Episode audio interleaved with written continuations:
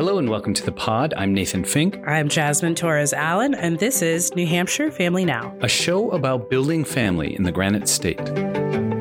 Today in the show, Jasmine and I talk trauma informed childcare and the things we wish people told us. And later, Chief Policy Officer of 0 to 3, Miriam Calderon, joins us to discuss those first thousand days. New Hampshire Family Now is brought to you by the New Hampshire Charitable Foundation. Since 1962, the Charitable Foundation has worked hand in hand with generous and visionary citizens to maximize the power of giving and support, collaborate, and lead innovative initiatives. Initiatives like New Hampshire Tomorrow, which is focused on making sure children and families have access to education, healthcare, and career pathways to ensure every family member thrives. To learn more about New Hampshire Charitable Foundation and all their initiatives, go to www www.nhcf.org.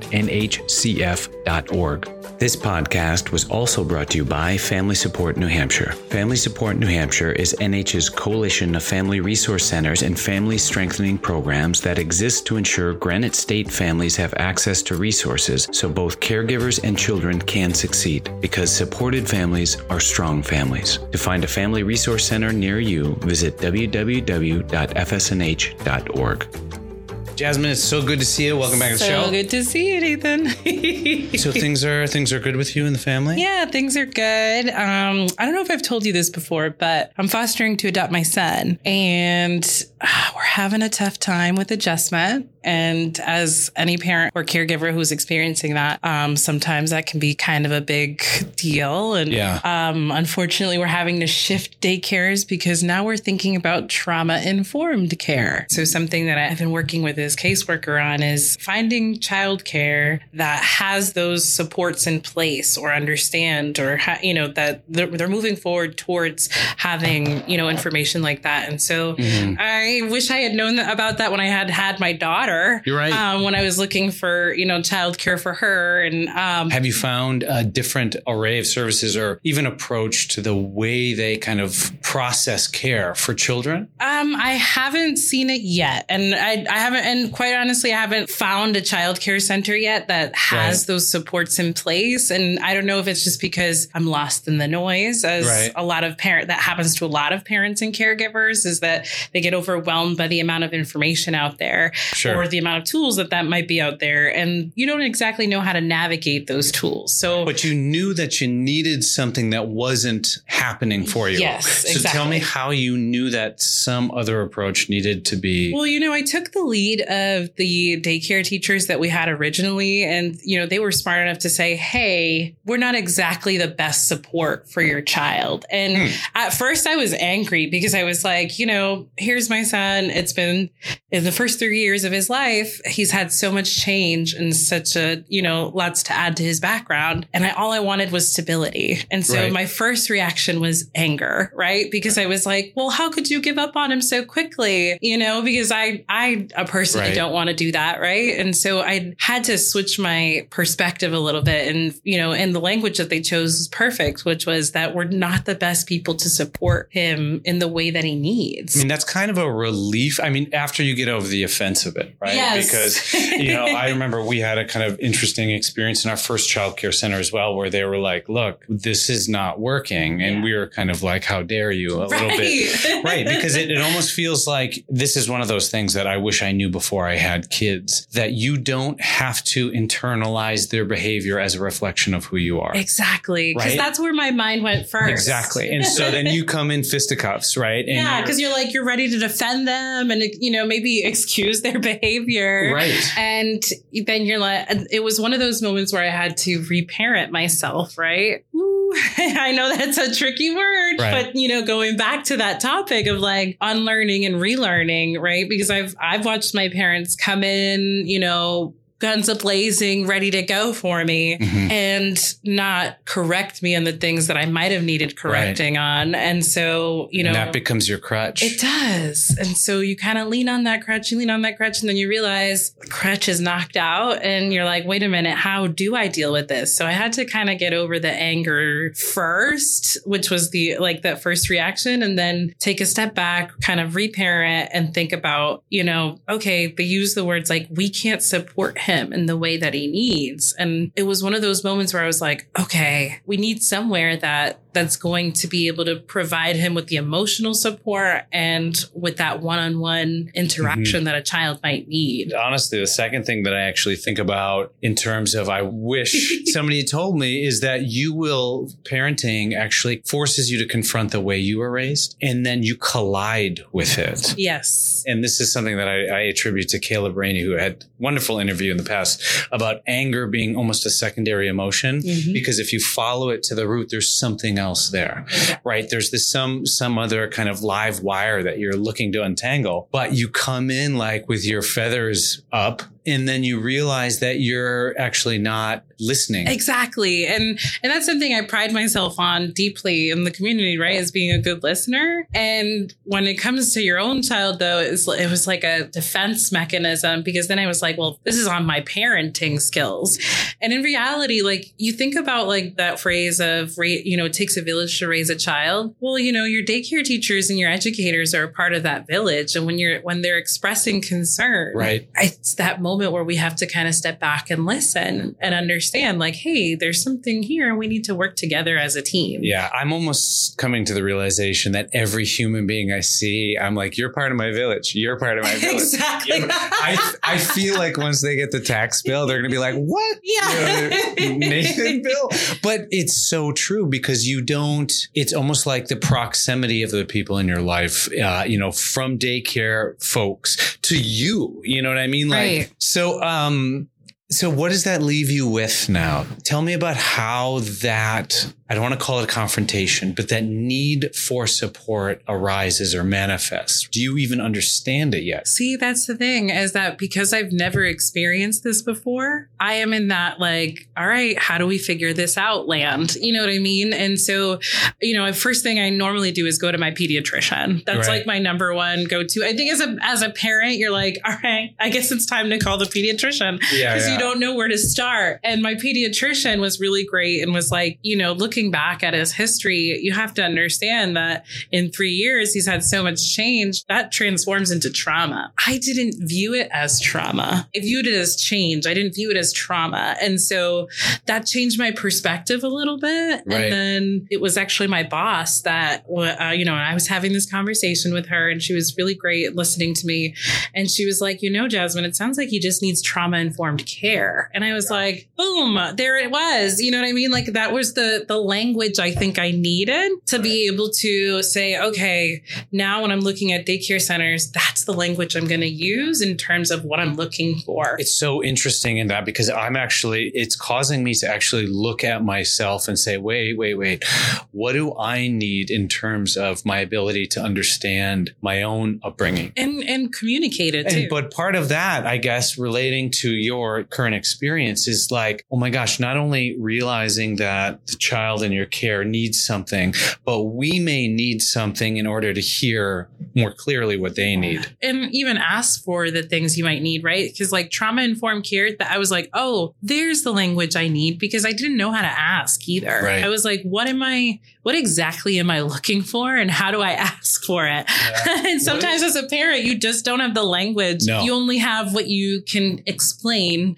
And even then people are like, well, there's this, this, and this. And, you know, there's lots of tools, but if you don't have the right phrase or the language, sometimes you don't exactly get what you need. Yeah. Where, what is your deferred tool then? When you hit this block of non understanding, I want to call it the Darien Gap. You know what the Darien Gap is? No, I don't. It's that space between Panama and Colombia, which is, it's a forest so dense that it just is like off grid. Oh. So your own personal little Darien Gap. Yes. So when you hit that, what is your tool to essentially give you a bit of light? Talking about it because I honestly, I have been able to find the right words because I've been talking about my situation. And I think that what ends up happening is like sometimes when we don't know what to do, we kind of keep to ourselves about it and we don't know how to express it or communicate it. And we just let it fester. And then it just kind of explodes eventually because we're so overwhelmed by not knowing how to ask for what we need. Right. I've come to learn that if I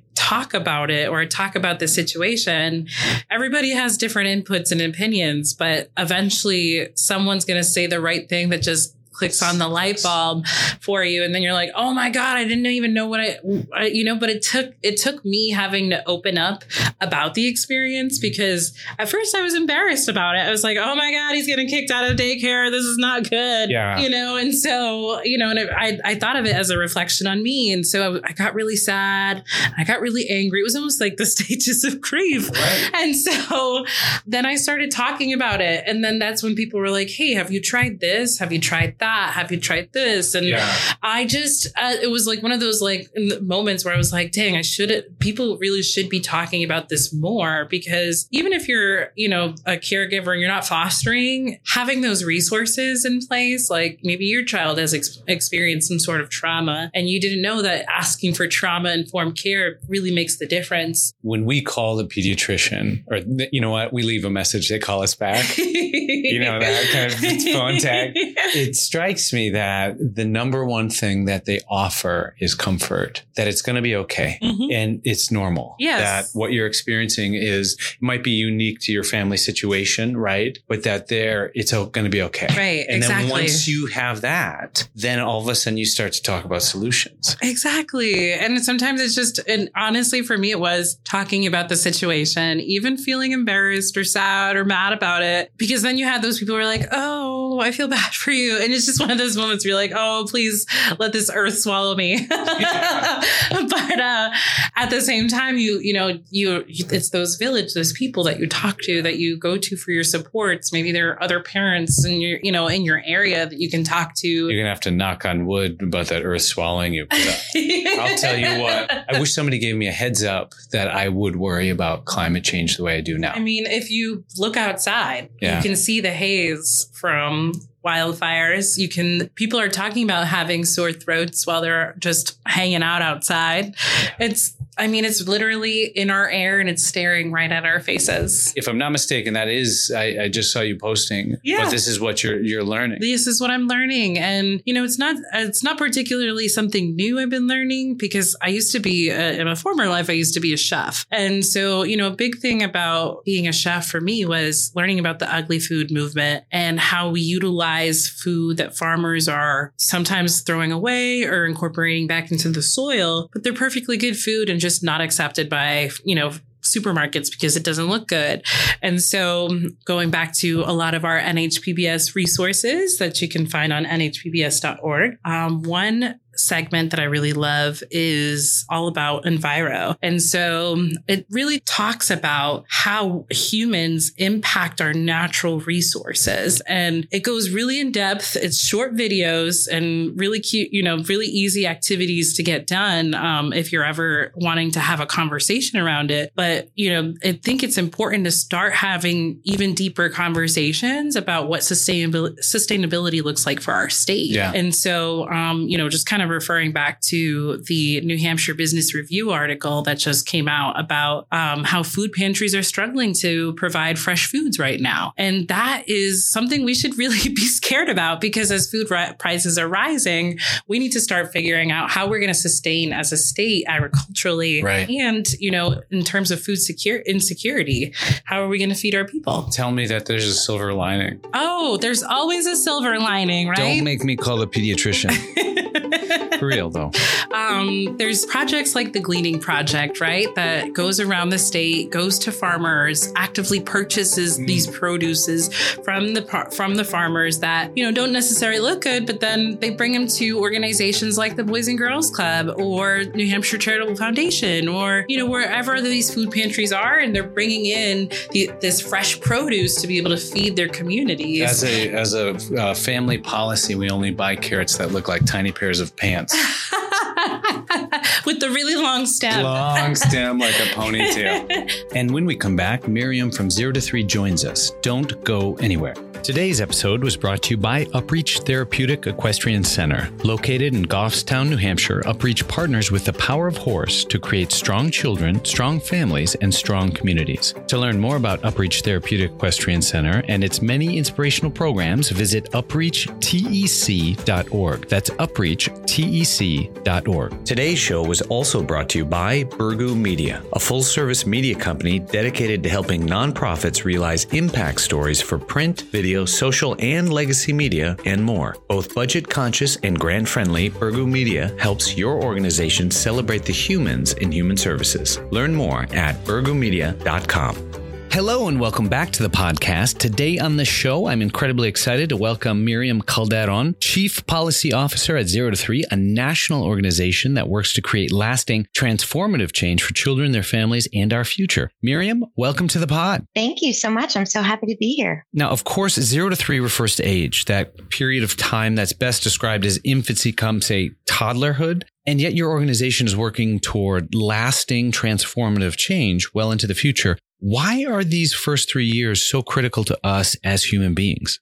Well, because here's what we know, Nathan. During this period of time, this eight period zero to three, which sometimes we refer to as like the first thousand days, right? What we know is that brains grow faster than in any other period in our lives. And that this lays the foundation for everything that is to come in our future, our future health, um, our future learning. And so what we know is happening is that our brains are forming these neural connections and pathways. Sometimes that's talked about as like the architecture of the brain is forming. And these pathways are forming really based on the kinds of experiences and mm. the relationships and the connections that we are experiencing experiencing during the infant and toddler period. And those experiences and relationships that matter the most are the ones with the most important adults in our lives, our caregivers and our families. And so what we really emphasize and what we want families and we want policymakers to know is that this is a period of enormous potential and that it is really about early connections and experiences. And when we're doing that, we're literally building babies' brains. And if we do that well, we can set the foundation for um, health and wellness and success in school uh, well into the future.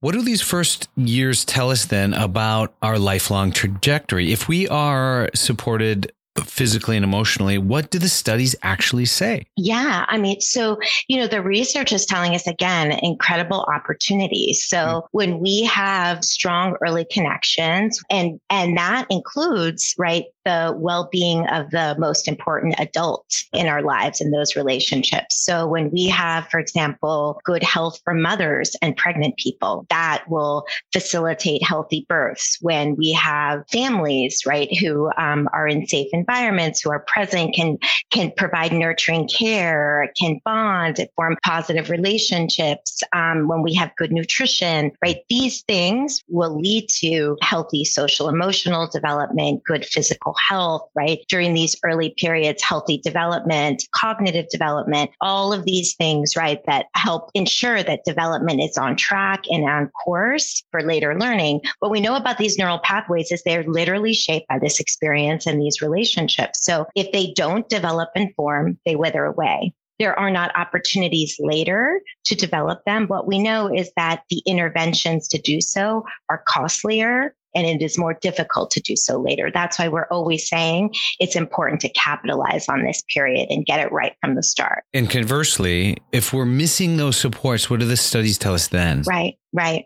We do know a lot from the research too about, um, you know, the impacts of adversity, right? And we do know as well that while this is an important period of opportunity, it is also a time of, you know, vulnerability. Um, but we also know about resilience. So we never want, you know, families to feel um, at all like, oh, I got it wrong, or there was an experience, you know, that potentially maybe could have undermined development, right? Or some kind of adversity. We want families to be and feel empowered by this information, but we want people to know the importance of acting to get it right from the start. But we do know from the same studies that infants and toddlers are incredibly resilient. And again, if there are these kinds of experiences, it is important to intervene early as well and make sure that there are the right kinds of supports and interventions. And we know we never want anybody to feel hopeless about this, right? right? Because babies are resilient, our brains are resilient, um, and we can, you know, we can overcome experiences with the with the right supports. As a father of young children myself, I have to say that you know, when we talk zero to three years old, that was the most chaotic period of my life by far. Right. I mean, we are financially unstable, not well physically given the demands of raising children. Our mental health, of course, suffered. Our, our we weren't sleeping, you know, nutrition, all of it. And I'm pointing this out because, as you say on your website, each baby's potential is unlimited, but the window of time to provide a child with a foundation for success is not. It is limited. Now, knowing my experience is less the exception and more the rule, what policy level solutions can we pursue to make sure parents and caregivers like me have what they need to support healthy development in that zero to three pocket? Yeah, absolutely. So we think about this really, you know, in the context of again, going back to what do we know in babies and toddlers need to thrive? Um, good health, positive early learning experiences, and strong families. So, really framing it around those three outcomes. And then within that, we center really the experience, you know, for babies to, to thrive, their families and their caregivers have to be thriving as well, right?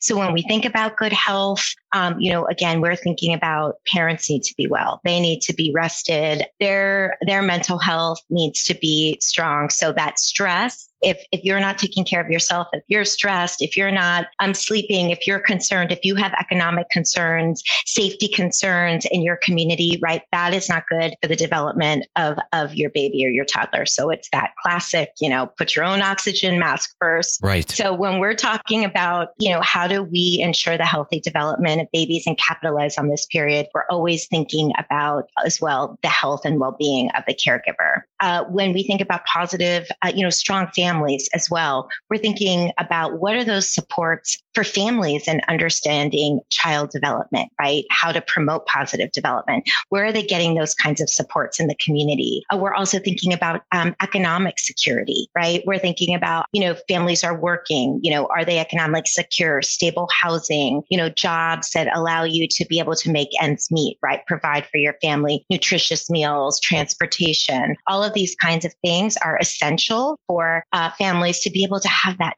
time, right? That time to bond, to fully be present, um, which is just so critical, right? To being able to capitalize on this, on this really important period.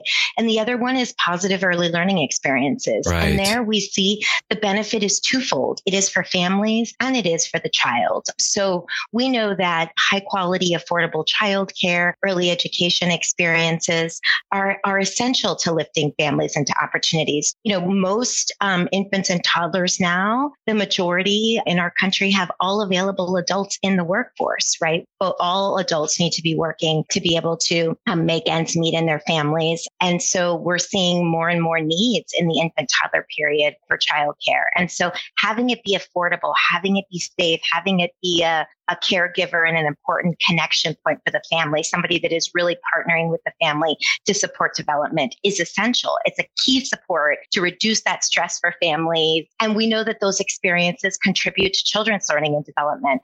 Those environments and those caregivers are contributing greatly to children's learning and development. So, you know, those are a lot of the a number of the policies that we are advocating for at zero to three and what we really do is is look to places like you know state of new hampshire that are making wins on their own and making investments and being able to you know support these policies that foster greater economic security you mm-hmm. know uh, policies that help families with very young children make ends meet investing in childcare uh, policies like paid leave that allow time for bonding good health mental health supports, family supports, all of these are critically important. And then we believe that we need greater federal investments too to really be able right. to partner with states because we know the reality is that most states aren't going to be able to achieve all of these policies for all the children and families in their states without greater support from the federal government we think it's important that we get, you know, the, the federal government to invest more,